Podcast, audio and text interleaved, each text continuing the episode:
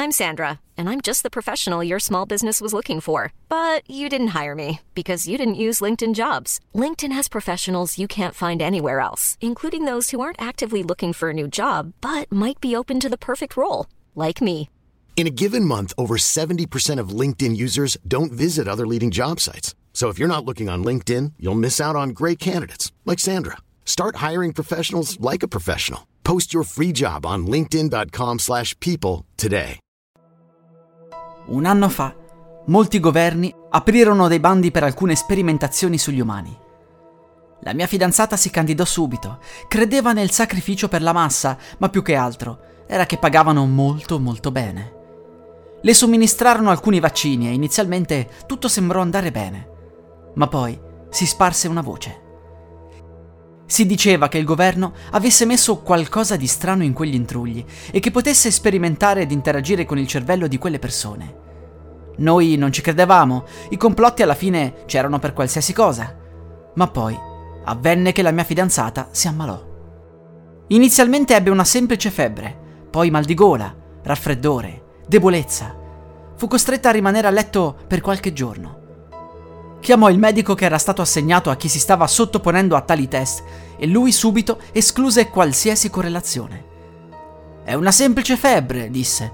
Antidolorifici e riposo, nulla di più. Dal momento che vivevamo insieme, chiesi a lei di dormire nella camera degli ospiti. Qualsiasi cosa avesse preso, io non la volevo. Di notte mi svegliai di soprassalto. Sentii la mia fidanzata urlare. Era ancora addormentata. La svegliai accendendo la luce, ma non mi avvicinai a lei per timore di poter essere contagiato. Ora, è importante sapere che la mia fidanzata soffre di ansia da sempre. Credo di non averla mai vista ridere davvero, se non in cinque occasioni. Già vederla sorridere è un evento. Ebbene, quella mattina andai a svegliarla per chiederle come stesse. Aveva sul volto un sorriso e stava ancora dormendo. Era bello vederla in quello stato da un certo punto di vista. Non la svegliai. Uscii e quando rientrai la trovai in salotto che guardava la tv. Diceva di stare un po' meglio, anche se la debolezza era tanta. Quel giorno ero molto stanco, mi stesi sul letto dopo aver pranzato e mi svegliai un'ora dopo con i brividi. Non perché avevo freddo, non perché mi stavo ammalando, ma perché dal piano di sotto sentivo la mia fidanzata ridere a squarciagola. Era una cosa innaturale, oltre che impossibile.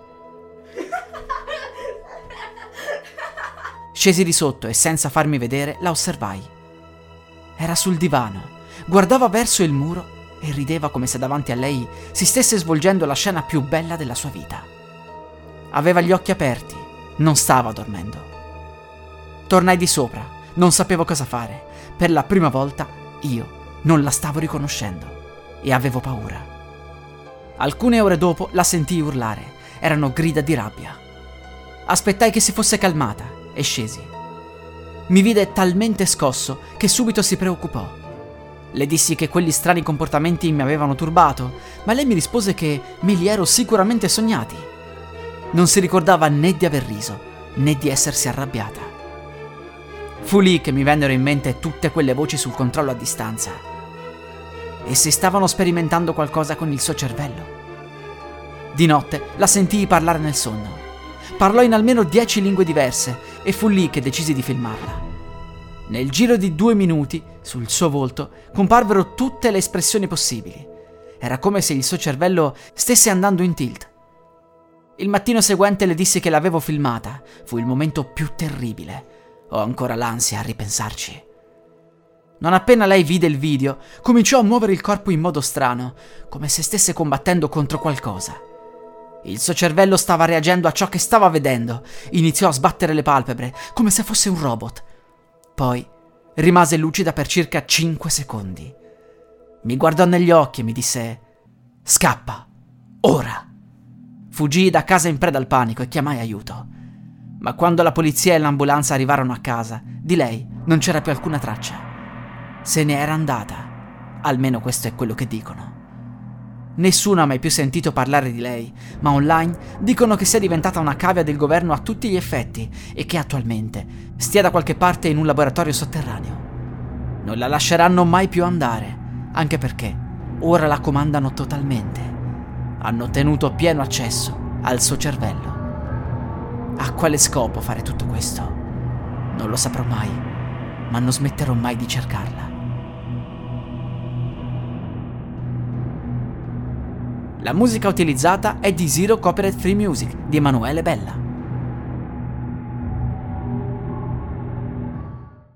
Vacanze in Sicilia o in Sardegna. Con i traghetti GNV viaggi in relax, porti tutto quello che vuoi e ottieni super vantaggi. Col nuovo programma Fedeltà MyGNV accumuli punti viaggiando, ricevi un cashback del 20% e tanti sconti a bordo. Non c'è modo più conveniente per andare in vacanza. Scopri i dettagli su gnv.it.